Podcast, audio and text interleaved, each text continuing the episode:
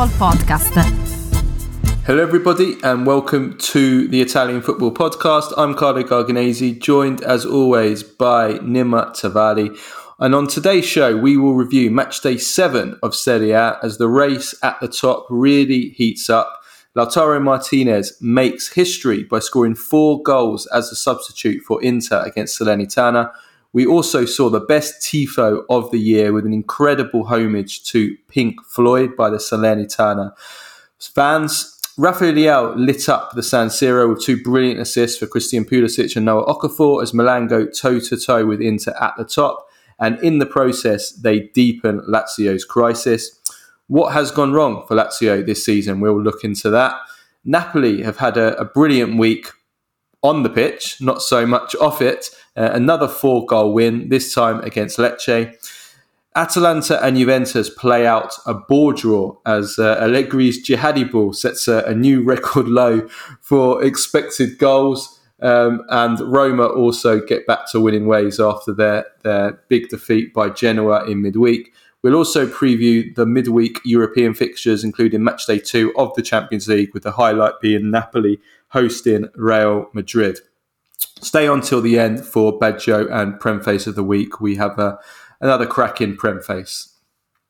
For all our first time listeners, this is our free weekly episode that we do every Monday, reviewing the weekend's Serie A action. If you want to support the Italian Football Podcast and receive all of our content that we do throughout the week, including our weekly Q&A episode every Tuesday where we answer all of the questions from our Patreons, plus the weekly Thursday midweek review show, plus interviews, post-match reaction, and much, much more, then go to patreon.com slash TIFP and become a subscriber for just two ninety nine a month plus VAT. And you can also now sign up to be a paid subscriber on Spotify. We will provide the link in the description, same price, same terms. And for all of you who listen on Spotify, Apple, and iTunes podcasts, we'd really appreciate it if you can give us a five star rating, give us a follow, give us a like. We're on YouTube as well, as it will really help us grow and do more quality content for you guys. So let's get into today's show. But first, a word from our sponsor. Making your own podcast is fun. But the production of podcasts can also be challenging if you don't have the right software. With Zencastr, the whole process is quick and straightforward. Here at the Italian Football Podcast, we aim to have the highest of standards, and Zencastr provides crystal clear sound and fantastic HD video quality. Furthermore, it's really easy to use. Even boomers like Carlo can manage. There's nothing to download, just one click, and we start recording each episode. Zencastr ensures that your podcasting experience is easy and enjoyable. You don't even have to leave your browser as it possesses all the tools required to get the episode done, from local recording to automatic post productions. Go to zencastr.com slash pricing and use our code Italian football, one word, You'll get 30% off your first three months of Zencastr Professional. We want you to have the same easy experiences that we do for all our podcasting and content needs. It's time to share your story. Okay, right. Um, I want to start with Salernitana versus Inter uh, for a couple of reasons, because this was a real show um, in the stands and uh, on the pitch from Lautaro Martinez, um, who came on as a substitute in the second half uh, at a time when the scores were nil nil. And I thought that Inter were really struggling. I actually thought this game was 50 50 until Lautaro came onto the pitch um, and then proceeded to score four goals in 25 minutes and became the first sub ever in Serie A to score four goals, Nima. So he really is becoming, well, totally irreplaceable now for, for Inter and also a player that has completely moved on to another level, hasn't he? No, he has. He's he's. I mean, just uh, I, I, oh, there was a little bit of confusion online about this, but in the three point era, no other player has come on as a substitute and scored four goals um, in the in the in, the th- in the three point era. So there's that. Um, just to be clear, but look, we we are seeing um, a, div- a, a player take the next step. I think um, because look, I've always I've been very open about that. I don't think that he will ever be uh, a true bomber, uh, so to speak, in, in in the penalty area. I've always felt that he's he he he stresses his finishes too much and and um, he he misses a little bit too much. But this season, look, He scored 10 goals in eight games for Inter. That's an unbelievable start. Um, and he's looking sharper with that killer instinct that I've always said I missed in him and wondered if he questioned whether he has it. I remember in Inzaghi's first season, towards the end, he started looking like it. But then last season, I think we saw a regression uh, in that aspect of his game. But now he's he's showing. I mean, if he continues like this, he's going to score 25, 30 goals in the Serie A alone. We could be talking about someone who will score 40 goals for Inter this season. And then you have a bomber, a true number nine. Um, now he's turning into that, and that is a unique, unique thing.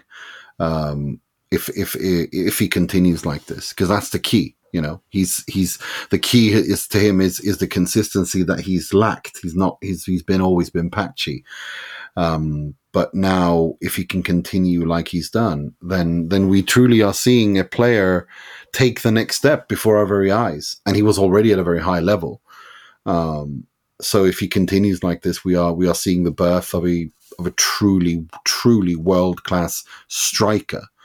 Um, and that's something that I never thought I'd say about Lautaro Martinez, and something that I, I always you know here on this pod, those who listen to this show know that I I've always seen him as a nine and a half or a ten and a half, or what what have you but now he's turning into the complete number nine. Uh, that first finish was was amazing. Yeah, the little dink over the, little dink over, the, over the yeah, it's that was insane finish. It's just beautiful um, the way that he does it, and and this comes off a period where he's been looking a bit tired and a little bit worn out. Um, but here he comes on in the 55th minute and then just gives Inter the bite that they've been lacking.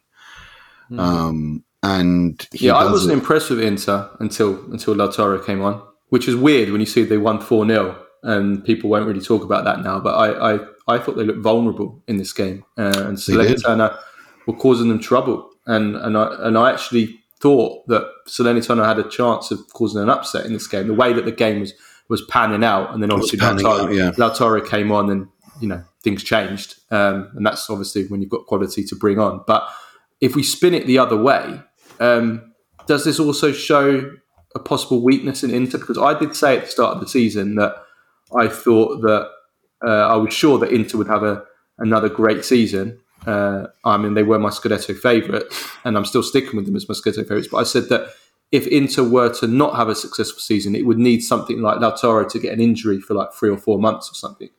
If that was, you know, if that was to happen, um, can you can you see that maybe Inter would struggle because we saw without him in attack that they they really looked blunt, didn't they? He's Inter's captain. Um, uh, any team would miss their captain. Um, so no doubt would Inter would struggle if he's injured for three, four months. No doubt about that. Um, but so yes, but I think any team would you know, you take away a world class player from any team in the A, they would struggle without them in playing three, four competitions. Um, so yeah, the, the short answer to that is yes. But for me, it's it's more what I've praised him for against Real Sociedad is the leadership. This is this is new. It's not just that he's becoming a. It's not just that he's becoming a, this this this number nine bomber. Um, who again I want to hold my hands up. I never thought he would be that player. I'm um, still not, you know. Let's wait and see. But if he continues like this, he, he is he has become that. But not more than that. It's it's the leadership the fact that he's wearing that captain's armband and he's stepping up to the plate of what it means to wear that captain's armband at a club like Inter. That's what I find the most interesting thing. I mean, against Sociedad, he was awful, but he still, when it mattered the most, he, he turns up. He came on at, against against Salernitana at an Inter who created lots of chances and they should have probably been two, three goals up, but they weren't. They lacked that bite, and he comes on, and his link-up play with Marcus Thuram is simply outstanding. Um, and they, they, they, he scores one, he scores two, and, and then off we are to the, you know, off we are. But, um, no, it, it's, it's, it's the fact that he, he leads by example, the fact that he looks fitter than he's ever been, the fact that he looks ready to, to lead than ever before. Um, and and now without Lukaku there, it's it's become it's almost as if what happened in the summer with Lukaku leaving, he kind of took that almost in a way personally, saying, "Okay, well, I'm going to show you that I can be the main man at this Inter," you know, um, and and he's really really doing that. He's really really doing that. I mean, again, I want to reiterate. I think Nicolo Barella could take a page out of Lautaro Martinez's book, like I said a couple of weeks ago because if you're not having a good game, if you're not having a good period, your attitude has to be the right. And Lautaro's attitude is outstanding right now. Mm. Um, and, and that's what's so impressive. It really is impressive because the that's where I think he's improved the most. Is his attitude and mental state. Yeah, it's and his partnership certainly with Thuram as well. Oh, that was a ma- magnificent assist for the first goal. And, and yeah. Lautaro is is the top scorer in Serie A with nine goals in seven games. But Thuram is the top assist man in mm. Serie A with four assists now already. So I mean that partnership is is is incredible how they've gelled. And they have the best defense as well, which is really weird because I think Inter are a little bit vulnerable in defense, um, especially they were in this game. They were. Yeah, they game, were. They're, they're, not. You know, I, I think Stefan De Vrij and, and Pavard are doing really, really, really well. But Yann Sommer worries me sometimes. Um, I don't think we're quite out of the woods yet. I thought we were, but then he did that awful howler against Sassuolo. Um, and then and then we, you know, but he, this was a step forward. Uh, but yeah, no, you're absolutely right. Um, they are vulnerable defensively. They really are, even though they've only just conceded three. So there is there is you know it's still early days. Um, only Inter can win the Milan derby five one and then turn that mm. into some reason to be depressed. But you know, it is. It I is thought I thought the score. I have to be honest though. I thought the scoreline's harsh on Salernitana because mm. Salernitana have been have been terrible this season. But I, I, thought that they really were, you know, until midway through the second half, they were really good in this game. Remember, they had a yeah. goal disallowed at one 0 very narrowly uh, mm, to make it to make it one one. I thought they were really good in this game. Uh, and um, so it would be harsh if Paulo Sousa gets the sack off the back of a, such a heavy defeat like this when they played so well for you know two thirds of, of the game. And I think they were actually helped by the other beautiful thing from this game, other than Lautaro, which was the, the choreography from Salernitana. I mean, it's just out of this world, Nima. It was one of the most beautiful things I have ever seen some any any fan base do at a football stadium. Um, it started with this was an homage homage to Pink Floyd and Roger Waters, whose album Dark Side of the Moon turns fifty this year, and and it was it, you know if you haven't seen it, it's basically you know, and, and you have to understand they always use music as well uh, in, in their in their choreographies or tifos at the stadium. So they had timed this to perfection. So it was basically the, the Pink Floyd's "The Wall" starts, and they and the, this this the wall is is is is built on the on the Curva Sud, and then the wall, the middle of the wall, crumbles, and a triangle proceeds to come out. And if you've seen the cover of the album Dark Side of the Moon, hmm. that's what happens. It's a triangle um, with a light that, that that that breaks through the prism, um, and it turns, you know, because when you break white light, it be, you know, you have all the colors of the rainbow there, yeah. And then in there it says um, something along the lines of, uh, in, in, Italian, says for those of us uh, who've always been um, been here uh, on the dark side of the moon.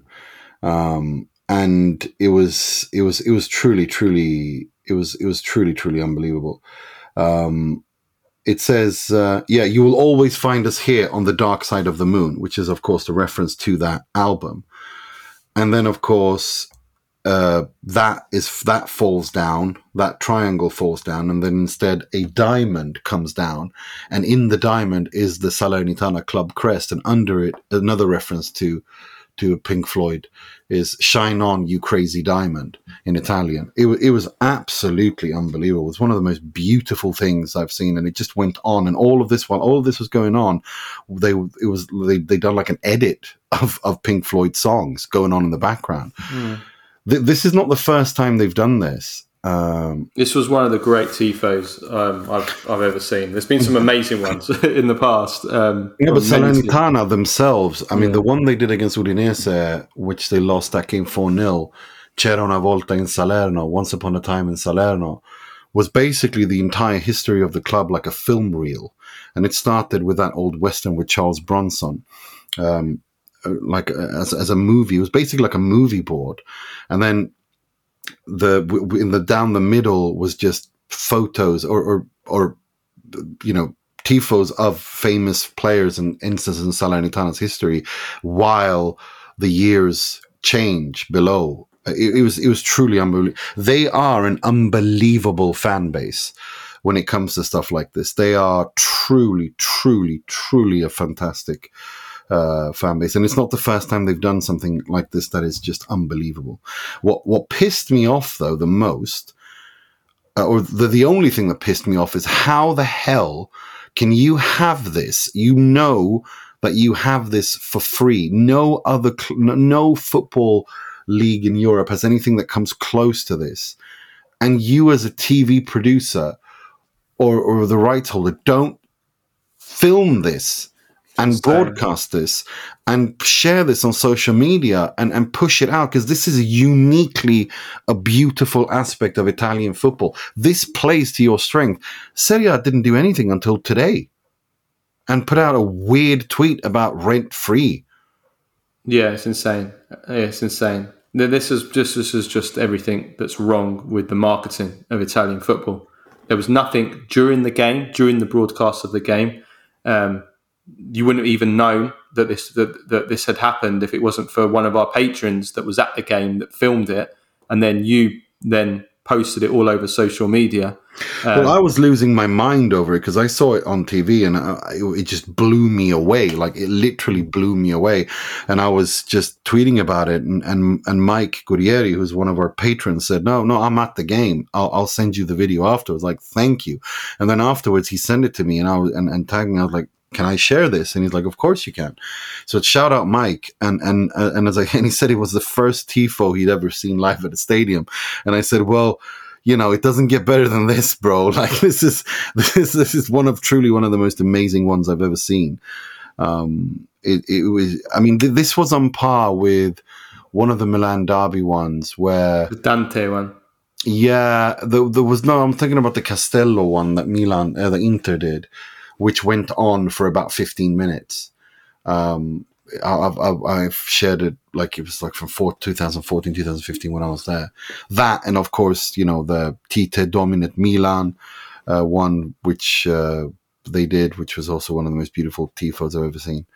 But no, I mean, you know, these this is this is part of Italian football culture, and it's one of the most beautiful aspects of Italian football yeah. culture, and and the fact that the Serie A lacks the foresight to understand that um, and to push on this. But it was nothing. It was nothing on social media until like we were we were complaining and moaning about it on on Twitter about you know why are they not doing anything about it, and then eventually they did. Like about you know a few hours after that, they did something belatedly, and and it was so badly executed. It was just a few photos, no video, uh, with the weirdest caption ever, which I still don't understand, which was "rent free" was the caption. Which I don't, I still don't, I still don't understand what the hell that even means. Rent free. What, what, they mean, what they mean is that the, the this tifo lives rent free in our heads is what they're referring mm, to. I, I, still don't understand it, but yeah, okay, if you say so. Uh, no, but that's what they mean.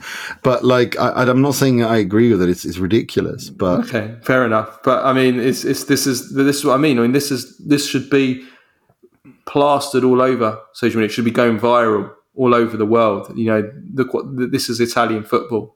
I mean, it's the perfect promotion of Italian football, isn't it? The beauty of Italian mm. football. What is unique with the culture of Italian football? The way to attract people to Italian football. They don't even do anything with it at all. Instead, they're instead they're they're, they're, they're posting stuff on social media about average apex height and and and, a, and a meme about uh, uh, Taylor Swift and and and uh, a meme about bagging tens at a party. Oh I my mean, god! I know, died this is inside. this is this is the stuff that they're putting on their social media feed while they've got a piece of art, an absolute it's masterpiece. Art. It is art. This was this was one of the most beautiful things I've ever seen. I mean, I've people who don't even aren't even interested in football have seen it and contacted me when when I shared it on my social media and said, "What in God's name was this?"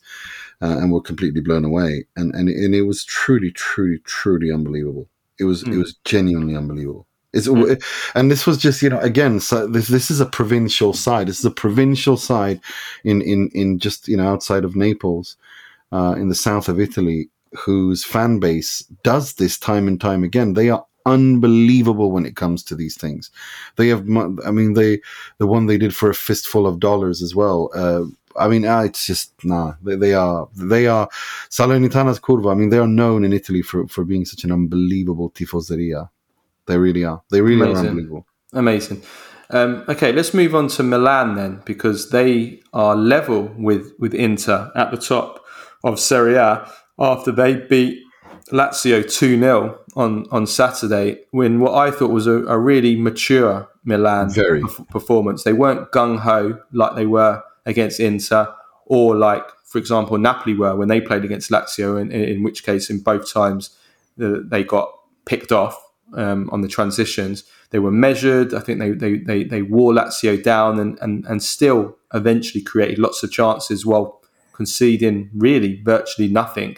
And that's that's shown by the the number of chances in the game and the xG was, was Milan 2.04 xG to 0.47 xG for for Lazio. I, I thought it was a very very mature performance. They were in control of the game in both phases. In the attack, they when when they wanted to put their foot on the the accelerator, they did, but they were always controlled with it. Uh, and I think that's a good sign for, for, for Milan. It shows that they are that, you know that the, the team's gaining experience and they, they know when to to push, when to hold. Uh, I thought they were they were excellent, but at the same time, um, it was the the difference maker himself, Leao, Rafael Leao, who really did make the difference. I think in this game, he got two assists, brilliant assists for both goals for Pulisic, for even better assist for Okafor for the second goal. Brilliant performance from Leao, and I thought this was why Leao is probably given those special privileges that Arrigo Sacchi was complaining about, you know, and and he met, he really did make a difference in this game, I think. No, he did. He was he he made, he was a difference maker, and uh, more than anything, for me, the thing that I'm mostly impressed with by this Milan is how they, as I say in Italy, gestire le partite, how they how they control these games, how they play these games, how they all big teams in in in in football know how to be in charge of games, know when to do what in the right moment. And what really really impressed me about Milan this game was how they they knew they could sense that Lazio couldn't keep up, and then slowly, slowly, but systematically, just increase the tempo and the pressure, and rip them from right to left, from left to right. Lazio were like, by the time Pulisic scored that goal, Lazio were like a boxer who was groggy from all the punches he'd received, from all these not knockout punches, but these these jabs, and they just couldn't they just couldn't they just couldn't withstand it anymore and and the then the knockout punch comes from Pulisic. It was so so good um, the way they they handled it, and I have to say, if we're talking about fan bases and that, Milan should thank their fans. The San Siro was unbelievable in this game. It was it, it was it was the San Siro when it's at its absolute best the sound, the, the, the, the noise level was just deafening. You could tell that. And it was imposing and it was just, it really, really, you, it helped Milan's players grow a few inches. Every single player grew from that support. It was, it was truly unbelievable to see that. It, it, it's, it, that stadium still when it's packed and it's, and the, that, that crowd, whether it's Inter or Milan, because the Milanese are a special breed when they go to the stadium. But when they're in a good mood, when they're when they're when they're enjoying themselves, they unleash an atmosphere that nothing in the world comes close to. No football ground in the world comes close to that. The noise level, the atmosphere, the the the the, the vibe they create, it was truly unbelievable. And then of course with with Pulisic doing that, Yacine Adli, who I thought was outstanding again, losing his mind the way he did. And then, of course, Leao again for the Okafor goal, which was unbelievable. No, no, no. It's. Um, the, the, this Milan is the real. They're, they're looking like they're sending out messages because you have to remember They were completely demolished by me by Inter a few weeks ago. They were ripped apart. To come back after that and give that performance that they did against Newcastle, where they didn't win even though they deserved to, and to come back and win and then give this performance against Lazio, and not give them a chance. That's that's impressive. That's that's nothing but impressive. And you have to again, Stefano Pioli. Yes, this man has more lives than a Cheshire cat. ding ding. Yeah, no, I thought I thought they were really good. Uh, I thought there was a lot of collectively very good, but individually lots of lots of really good performances. Leao, of course, man of the match. Pulisic, Reijnders, very impressive. Um, very impressive Reijnders. He's a very unique player to watch. Um, I'm really looking forward to seeing more of him.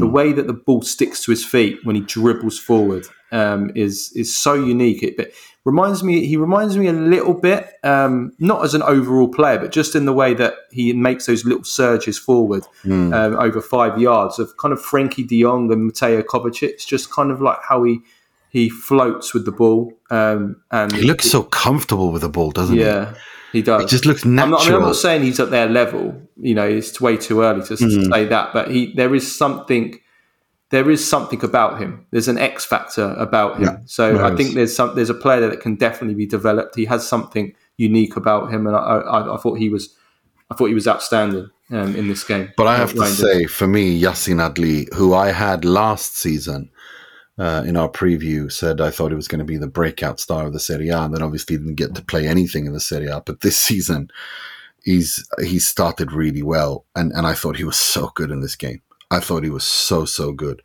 Gave an, give he was given a standing ovation when he was taken off. Um, would be a nice story for sure if he if he can if he can come through. he's such a technical player as well. I mean, his tech, he's he's he's a, he's a lovely player to watch. And think with Bennacer comes back to this midfield. I mean, no, no, no. Milan, Milan. Got more options now for sure. If Adli, if Adli can become the, the player that was expected to become of him, then Milan have su- suddenly got more options uh, Hmm. in, in midfield because that is a still, I think, maybe the weak potentially could be the weak area of team. Yeah. Still potentially, potentially compared to the other big guns, but if he comes through as well, Tamori as well, I think he's really got back to his best so Yeah, far this season. We saw how much he was missed in the derby. Since then, he's been ma- magnificent in the game against Newcastle. Um, Newcastle didn't even get a kick in that game, um, and again, I thought he was he he was uh, like a Rolls Royce performance this this, this, Hmm. No, this, this game. So so really really good. Uh, the only negative was a Loftus Cheek injury for, for Milan. Otherwise, really really good. But from the Lazio point of view, um, it's not working this season No, for, no. for Lazio. It's not working. What has quite gone wrong? We've kind of dabbled into what, what it could be, but I mean, I think that if you break it down to defence and attack, it's not working at either end. It's not working. The defence is a shadow of last season. Last season they had more clean sheets, I believe, than anyone else in Serie A. I think the second best defensive record in Serie A. Hmm. This season they've conceded ten goals already in And here's games. the funny thing. I thought Provedel has been, or I, in my opinion, it's early days still, and I tweeted this out. I think early days, but I, in my opinion, Provedel has been the best goalkeeper in the Serie A this season. I think he made, he has made some absolute ridiculously idiot saves, as we call them in, in Sweden. in Sweden, like like these kind of these these these absurd saves where you're like, how the actual f did you do that? and and he did he pulled up so many saves in this game as well. He kept Lazio in this game. Um, it would have been over at halftime if it wasn't for Provedel. Um, So that that's that. You know, I think he's better this season than he was last season. I think last season the defense was better, uh, and he had howlers. This season he's the one holding this defense together because they are all over the place. Yeah, they're all struggling. The whole defence is struggling, and the, certainly in the centre more than anything. Romagnoli and Casale were amazing last season. This season, Yeah, they were. they're both really struggling. But it's not just the defence though. The It's attack, everything. the attack is blunt. The attack has been blunt this season. They, they, they created basically nothing in this game. Like I said, 0.47 xg. But the, attack looks blunt uh, with or without Immobile. It's not just an Immobile problem. The team seems to be lacking goals, not just from the attackers, but from all departments. And I think that there's a, a big reason for that is this. There's two players that have chipped in with so many goals. Immobile has guaranteed so many goals for so many se- seasons, but he's clearly in decline now. I think Yeah, everybody can agree on that. He's, he's approaching 34, so that's natural that he's not going to be Yeah. the same player at 34 that he was at 30 or 28 or 26. You know, so that's number one. Um, and then also, Lazio have lost Milinkovic Savic, and he if nothing else, he's a big loss in that he guaranteed so many goals a season. He would guarantee you, you know, seven to ten goals at least a season, wouldn't he? And you take that out of your your midfield. Um, you know that's a that's a that's a big gap to fill in terms of goals. So when you lose Immobile and Milinkovic Savic's guaranteed number of goals, somebody else, you know, other players need to step up for these two, um, the two scoring holes that they're missing here. And and so far this season, no one has stepped up for them, um, not to their level at all. So I think it's a very simple problem that Lazio have, but uh, it's an obvious one for me. Those two replacing Immobile, the the the, the Immobile at his peak, and replacing Milinkovic Savic's goals. They haven't done that. Well, not just the goals. I think they they they just miss they missed their general. They missed their sergeant in midfield. Milinkovic Savic does so much more than just score goals. He creates goals. He assists goals. He wins mm. battles. He's good in the air. He's a physical player. Um, you know, and he's a very technical. Pl- I mean, he's he's a very complete midfielder. I mean, Milinkovic Savic has played in every single three of those three midfield positions, and he's done so really, really well. Uh, or out very well, I would say. So no, they miss him a lot. They really miss him a lot. Um, and Immobile, of course, is getting older, but I just feel there's something off with Lazio um, in the sense that it's just not ticking. And again, Sarri, like I said before, I think Sarri and Conte are a little bit like marching bands. They're system coaches. If you, you know, in a marching band, if if one of the instruments is out of tune, it, it tell, it shows. And Sa- with Sarri, it, it's same thing here. Conte as well. He needs all of the instruments to be fine tuned for the for this symphony to work, and he's got a couple of important players who are, who are not in tune with what he wants to do, and so it looks really really awkward and, and out of tune and bad.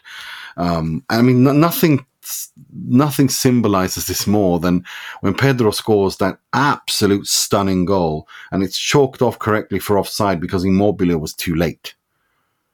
Hmm. Uh, that just to me was just a, a, microcosm of everything that's wrong with with with Lazio right now. That they are there, there is potential there, but everything has to be fine tuned for it to work. And right now, three, two, three very important pieces aren't working, and so the whole thing looks just. And I think Sarri Sari recognizes it as well. Yeah. You saw his comments at the end of the yeah. game, and that that yeah. was telling. I think for me that he he he kind of realizes that this is, you know he's maybe he feels like he can't take Lazio any further than what he did yeah. last season. In fact, I'm sure he thinks that. And mm. you know, he he he said that he said Lazio. He said they're not a big team. Lazio are not a big team, not a great team, and they weren't last season either. Uh, and that's something that I've said all along. I think that Lazio definitely overachieved last season, but I also think that Lazio weren't as exceptional last season as a lot of people made out. If you look at the number of points they achieved, if you look at the number of defeats they had last mm. season, they didn't have an outstanding season. They, no. they they had a good to very good season, but they, they didn't have an outstanding season. They did they they they uh, performed. They achieved as what they did. Also, not just down to themselves, but down to the fact that Inter, Milan, Juventus, Atalanta, Roma, all the other teams had historically kind of bad seasons in terms of collectively, in terms of second down to, to sixth. You'll never get a worse season for the for the other teams um, in terms of number of games lost, points earned. You know, so that was also the reason why Lazio finished in the top four. Uh, so now Lazio, you know, I think that, I think he's I think he's right, but he also was very critical of Lotito for the transfer market. He says he didn't get the players he wanted, which I don't think is a good thing to say because it's not say it's not very nice to the players that did join. You're basically saying, well, I didn't want you. You were my second, third, fourth choices. So I don't think that was very wise of Sarri to say that personally. Um, he also slammed UEFA, FIFA, and Serie A for the fixture list. He said that they were sending players to be slaughtered, and it was all about money, money, money, which which doesn't make its way down to the pyramid, and it's only all the money's only uh, gobbled up by 50 players in the world, and you know, again, uh, I think it's the same for all the Serie A teams. Uh, maybe it affects Lazio more because they they don't have the squad that Inter, Milan, Juventus do. But um, you can tell Sarri's not happy. He's not happy. No, he's not, and and he's he doesn't. He's not very good at hiding when he's not happy either. And when uh, I'm starting to think if we could be seeing the beginning of the marriage between Lotito and and him to to use an Italian football phrase, um, I wonder if we're not beginning to see the beginning of the end here. That he feels that he can't, he just wants to do his job and he's not being allowed to do that job. And whether or not it's he's thinking of going somewhere else. That's that's the way I read it. Yeah, well, the way the season started, um, that that could be a possibility. Um, let's move on to a coach who has repaired things though in, in the last week on the pitch anyway, not so much off the pitch. it's been utter chaos off the pitch for Napoli with with TikTok Gate and, and Victor Osimhen, but on the pitch, it's been a very very good week for Napoli. In fact, it's been two great performances in a week with Napoli. We have to be fair here. We've mm. we've been very critical of Napoli so far this season, their performances and how bad they were, and how it looked like Rudy Garcia had destroyed all the work in the space of a month that Spalletti had done. But their last two performances, okay, granted, not against particularly good teams, against Udinese and Lecce, but they've put four goals past both, and they've been. It's been like watching Spalletti's Napoli in these two games. They've dominated, dominated possession, intensity, creating chance after chance after chance, uh, scoring loads, uh, exciting performances, um, and you know you have to say that I don't know what's happened. Um, I I suspect that the squad have come together with Garcia or or without Garcia and said, look, we need to start playing the short passing game again. Enough of this long direct passes. And I think it's been notice, notable the last two games the way that Napoli have been playing a lot more short, controlled football, working their way up the pitch, possession, much much more possession in the game. Uh, and I think even it was even telling with the, quotes from Gaetano, who come on and scored and got an assist, which was a really nice story. Um, that he actually said at the at the end at the beginning of the season we had some difficulties, but as soon as we started playing the ball on the ground, we became devastating. Which I think was kind kind of telling. I think the, what they want to do is to combine between the two, the directness and the passing game. I think that's what they that's that's that's the new that, that's the compromise I think they've agreed on because I don't think they just played the Spalletti game. I think they kind of combined both of those things, and I'm and I'm not sure. I think I saw something about Rudy Garcia say something like that as well. You know, getting the best out of what you've got and and, and who you've got on the pitch and blah blah blah. But I also think it's got to do with the fact that Garcia has has realized that his two starting defenders should be Nathan and Østigård. I thought they were brilliant together. I really, really think so, and and it's and, and I think Nathan is looking really good. Um, um, and and of course, it doesn't hurt that Kvaratskhelia uh, is scoring and, and being and looking as brilliant as he's ever been, and of course, Victor Victor Osimhen coming on at halftime and scoring again. Um, but you know that's the best way to get out of a crisis is to win and win emphatically. Well, yeah, Nathan Nathan um, hasn't put a foot wrong so far no. since since coming on, and he has made a difference in the defence. Okay, again, they're playing against two teams that really don't offer, haven't offered that much in attack, but he has been he has been faultless. Um, so it's going to be interesting to see how he does, certainly in the Real Madrid game, um, because that will be a really good test for him. But it's been a good week for Napoli, uh, and we have to say again, Kvaratskhelia he was. I mean, he's definitely back now. He was yeah. fantastic against Udinese, but he was sensa- sensational assist for the Osimhen goal. Brilliant carry, cut inside, and the ball to the ball to the back post. So Kvaratskhelia is looking great. Osimhen scored again. So all the stuff that's going off the pitch, uh, a little bit of a muted celebration, but you know, he thanked his teammates, um, and he and also he put out a statement on Sunday um, in which he basically kind of a strange statement where he he, he he basically said that how much he loves Napoli, how many how good Napoli's Naples has been to, how many friends he has in, in, in Naples, and how he won't let anybody from outside speak for him or try and come between the love that he has for Na- Naples. So whether that's him repairing and you know putting uh, you know closing the chapter of the TikTok stuff the, the, the social media manager at, at Napoli has, has, has left as well. So maybe that could be a good sign for, for Osimhen and Napoli that this is, um, you know, I don't know, the end of that story. For Napoli fans, we hope that's the case.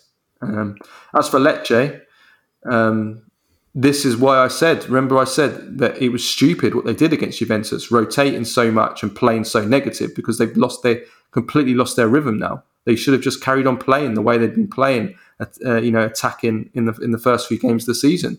They lost this game badly. They got battered, uh, and this is why I just think that when you're playing well, just keep playing, just keep doing what you're doing well. Um, I don't know. This is the, this is the the bad the bad side for me of Italian management when you just change things unnecessarily and try and be too smart. Carry on what you're doing. Lecce were flying, then they went hyper negative against Juventus. They lost all their rhythm uh, and they got hammered in this game. Um, so um, I, I, think that's on Baroni. I blame him for, for changing things. Um, but anyway, they might have lost anyway, but I think it, I think they got it wrong.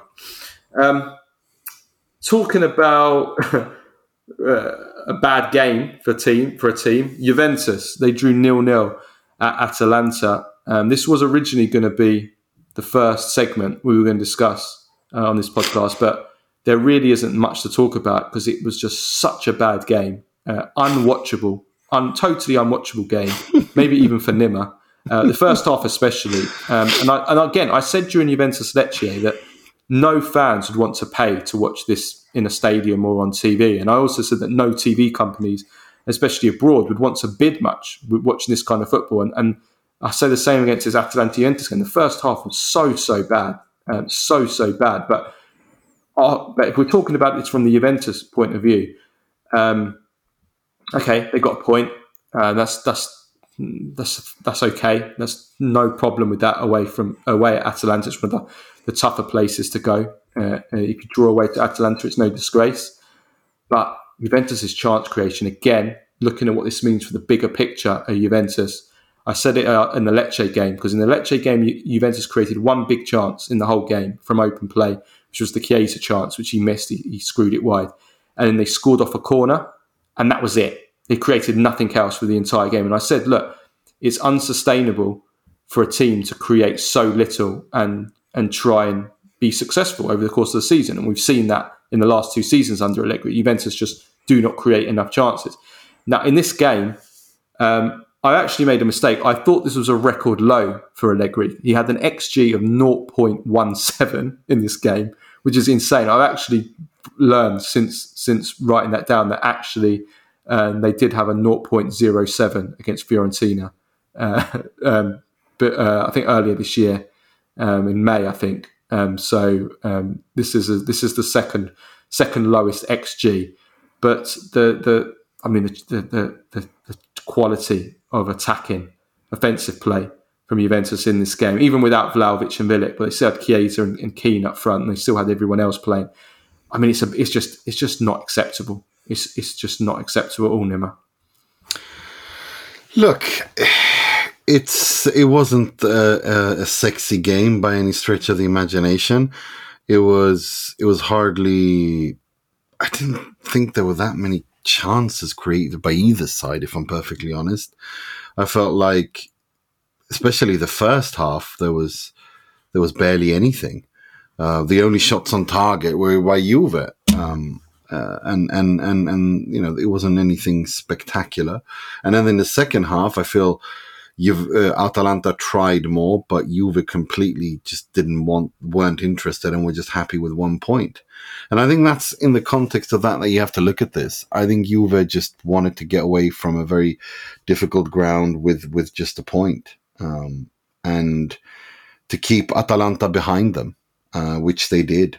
Um, you know, they're four, they have 14 points. Atalanta have uh, 13 points, and, and they're on you know they're on same points with Napoli. So you know, I, I think they just wanted to keep this result wise um, going because you know they've got the Derby della Mole next weekend, and then it's the international break, and then they've got Milan away. And I think Juve are just trying to build some momentum uh, and not lose, and to get into those games. You know, try you know win the derby and then go into the Milan game who they struggle against with some with a bit of confidence, uh, and and I think your confidence is something that you build by a string of results where you don't concede and okay you don't win you don't create a lot but you also don't lose and i think that's what you know at mm. this preliminary part of the season i think that's what what I think what we can say for sure is that uh, any any dreams that Juventus fans had after that first game against Udinese, that this was a new Juventus, that this was a new offensive,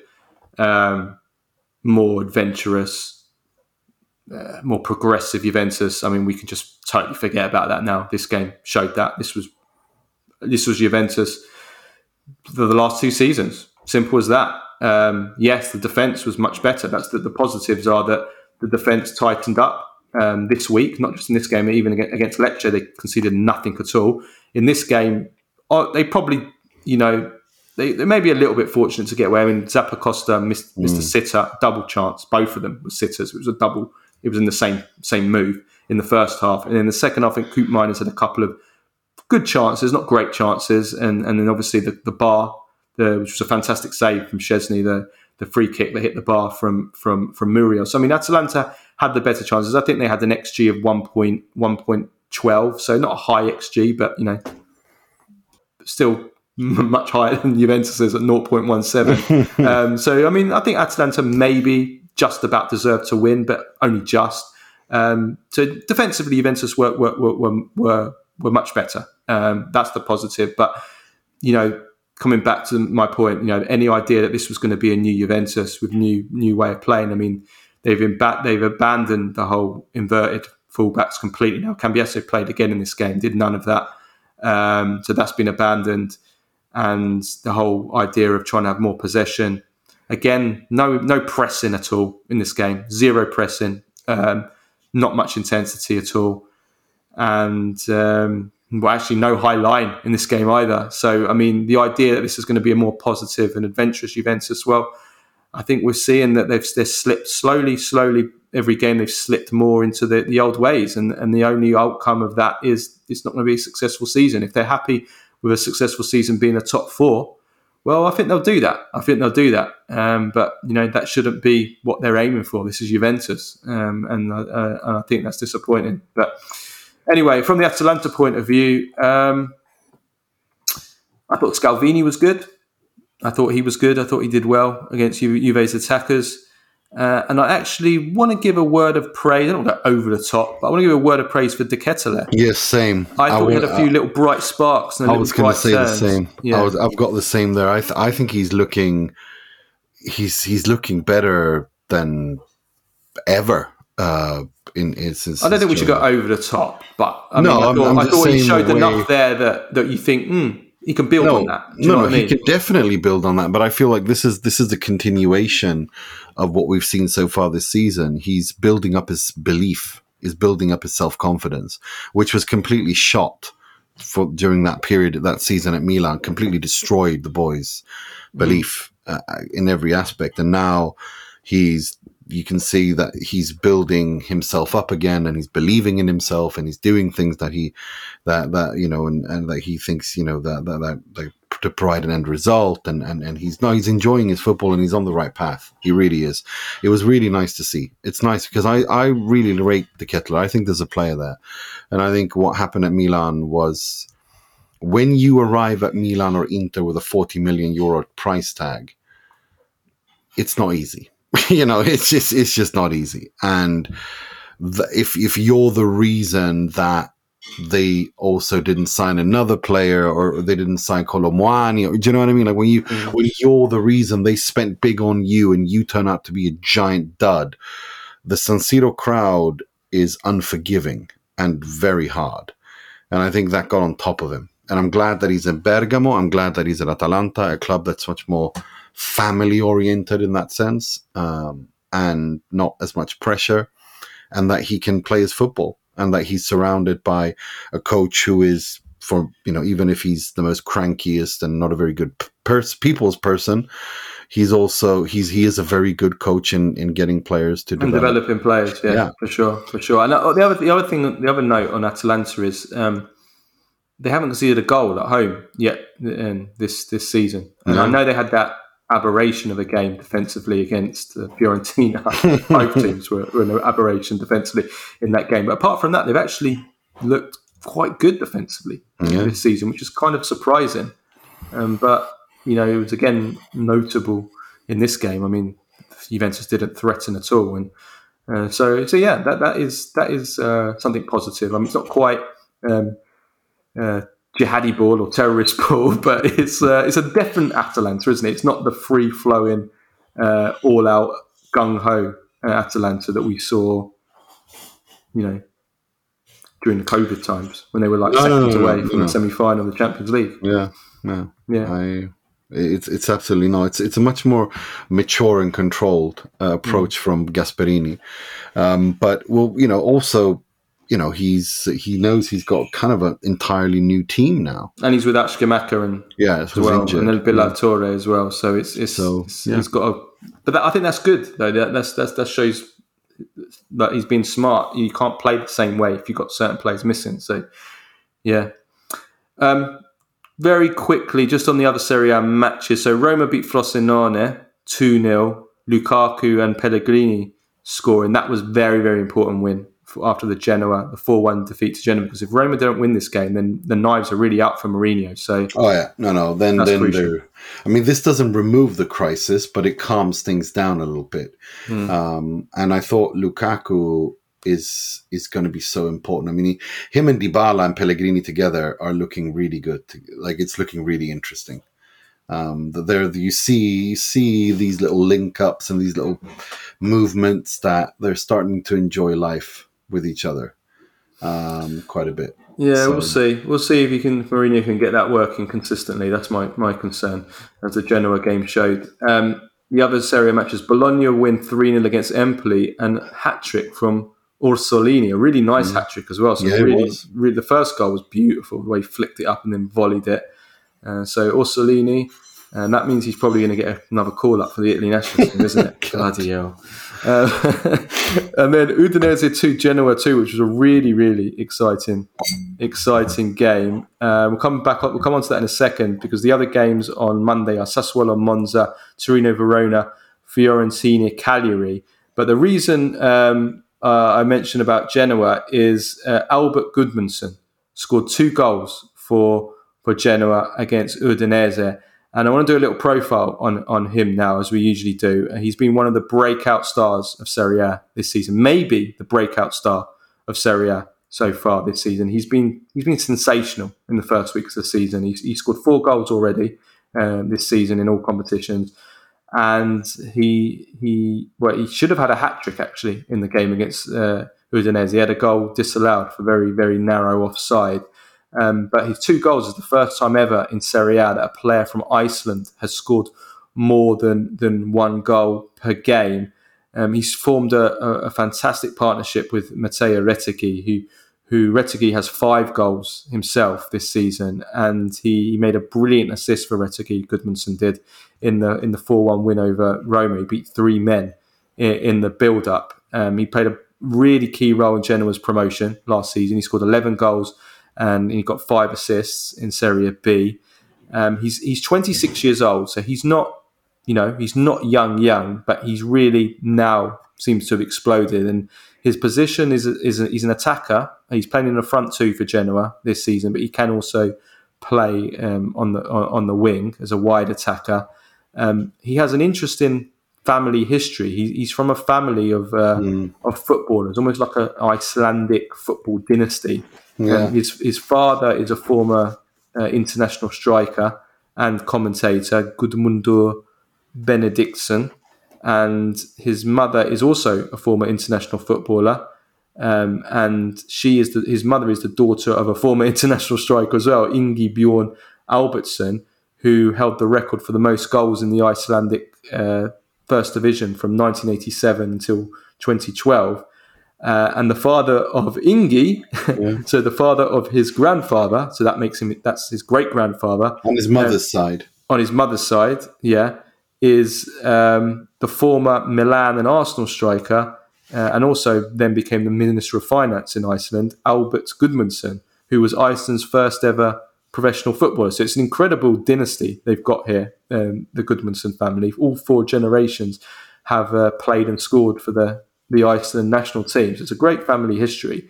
Um, but as for Gudmundsson as a player, um, he's a really, really exciting player to watch. I've really loved watching him this season. He's a, he's a really nippy little player uh, buzzing around, really good dribbler, Uh, links up well, like with Retegui and his teammates. Puts balls through. His passing's good. He's he's pretty quick, especially over five meters. Uh, very good technique. Good finisher um, as well. Skillful. Uh, cuts inside. Goes both ways. Uh, creative. Um, he's he's really really good. He's won 35 caps for the Iceland national team, six goals. He went to the 2018 World Cup with with Iceland. Um, he also um, rejected Arsenal and Liverpool um, as a teenager, instead deciding to join a Heerenveen in Holland. And then he moved on to PSV, then to AZ, and then he moved to Genoa in January 2022. And um, and like I said, really was in, in, important for them getting up to Serie A, and now he's been fantastic in in in, in Serie A. So definitely a player to watch this season. Definitely a player that if he carries on playing the way he, does, he is, I think um, there'll be bigger teams looking at him. I think in 2024. No, definitely, and and and he if he continues like this, and against you know, he had a goal disallowed against Udinese as well, so he could have had a hat trick. He scored a brace there, didn't he? Mm. So um, no, it's an interesting player, and I, and I think the way that he links up with Retegui as well is the one that I find the most, um, the most interesting aspect of his game. I, I think they have a really cool understanding between them. Uh, they, they, do. We're talking about great link ups earlier with Thuram and Lautaro. Yeah. Well, Retegui and Gudmundsson are I mean, yeah, between them, just just just as impressive, really, the way they've hit it off um, so quickly together, and they and they, and they they both of them have a bit of everything there, don't they? They have the skill, they have the power, aerial strength of Retegui. I mean, they're going to cause a lot of trouble to all teams. I, th- I don't think any defense will want to play against these two this season. No, no, I don't think so. I think Genoa is going to cause teams a lot of problems, and I think they, they've got um, like I said, I think Retegui scores 15, 20 goals in this area, Um, and and I think at least half of them will be direct assists from. Yeah. And I think Gudmundsson can hit double figures. So between them, they oh, could, for sure. Between them, they could be pushing on 25, 25 goals between them, which will definitely, definitely keep them up at the very least. And I think even mid-table potentially, pushing towards mid-table, they could they can aim for that. Genoa. They absolutely can. I don't think they'll get mid-table, but I think they they won't be far off. No, I'm with you. I'm 100 percent with you. I I don't think. Uh, no, I, I don't think they'll hit mid-table, but maybe I have them 13, 14, something like that, mm. and that's where I have them. Yeah, for sure. Okay, um, just before we do Baggio and Prem Face of the week, um, European fixtures this week. So we have some big games in the Champions League. We have Napoli against Real Madrid. Uh, Carlo Ancelotti returning to to Naples, and that's going to be a really interesting game, isn't it, um, Nima? It's it's one which I would have probably favoured Real Madrid at this time last week, but now after watching Napoli really play well, I'm feeling a little bit more confident um, for them. And, and also, I'm not too hot on Real Madrid. Um, no, I as I never seem to be in the last few years, but they, are always there or thereabouts. Yeah, but this is a different Real Madrid. It's a it's a Real Madrid in transition. Uh, it's a Real Madrid without Karim Benzema. It's it's a Real Madrid that is kind of. I think finding... Vinicius is out injured as well. Was, yeah. was he back? He, he has been injured. I'm not sure if he's back. So yeah. No, Real Madrid are in transition, um, and it's not uh, it's not a all guns blazing Galactico Real Madrid. It's a Real Madrid that's moving towards that. That's waiting for Kylian Mbappe uh, to start a new winning cycle, and and they're kind of transitioning. You know, Jude Bellingham is there doing a really good job. The midfield is Bellingham's been insane this season. Yeah. He's been yes. absolutely. Vinicius Junior is back actually. So uh, yeah. so yeah, they've got him back, but they've got Joselu playing as the centre forward. So yeah, they, they play a 4 3 1 2. Ancelotti's gone back to his this formation that he loves. Mm. and um, so, yeah, it will be interesting to see. It'll be interesting to see how they how they how they get on. Um, but look again, it's in Naples, and at that stadium, they can be anyone there. Mm, Napoli, so sure. Inter Benfica is the other game on Tuesday evening. Inter need a win, absolutely. Well, so do Benfica because they lost their opening game. So it's it's uh, it's a game where I think it's a bit of a trap game. Inter need to watch out. They can't underestimate mm. this. Benfica would take a draw though. They'll, they'd be delighted with a draw. Benfica, yeah. but Inter, I think, yeah, you have to win your home games in the in the Champions League yeah. groups. Yeah. Um, on Wednesday, we've got Celtic versus Lazio. Now, Lazio draw wouldn't be a disaster after they after they drew with with Atletico, but I think they really do need to be going to win there at, at Celtic. Oh, for sure. It, look, Lazio have to finish second, and in order to do that, they have to win against the Lat against Celtic and Feyenoord in this. So, so no, Mm. no, no, without a doubt, they have to win this. Like, Yeah, for sure. And Borussia Dortmund versus Milan. Now, Milan, I think, do need to win this game um, at Dortmund, and and I'm not that hot on Dortmund, although their form has improved um, recently. I, I do think that's a winnable game for, for Milan if they I- take their chances. Without a doubt, it is, but I'm not entirely convinced that it's a must win game for Milan. I think it's a draw. If they can draw and then win at home against Borussia Dortmund, then then, then they've got at least them behind them. Then it becomes uh, against what they do against Newcastle away at St James's Park.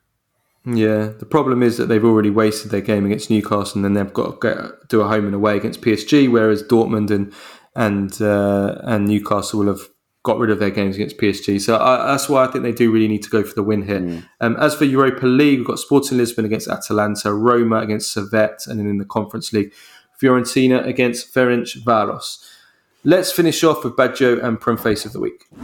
Right, Baggio. Um, I've got two. I mean, first of all, the the Salernitana tifo. I mean, that's absolutely Baggio of the week, which we've already spoken Yeah, about. yeah, yeah. But- the Laut- Lautaro and, and Salernitana are my budget. Yeah, I've also got our good old friend Adriano Galliani Doing the dance doing the Papu Papu dance, Gomez. which is just amazing. This was amazing. I mean, He's the stiffest human being I think I've ever seen. And Papu is not exactly a dancer either, even though he's Argentinian. He's not exactly the.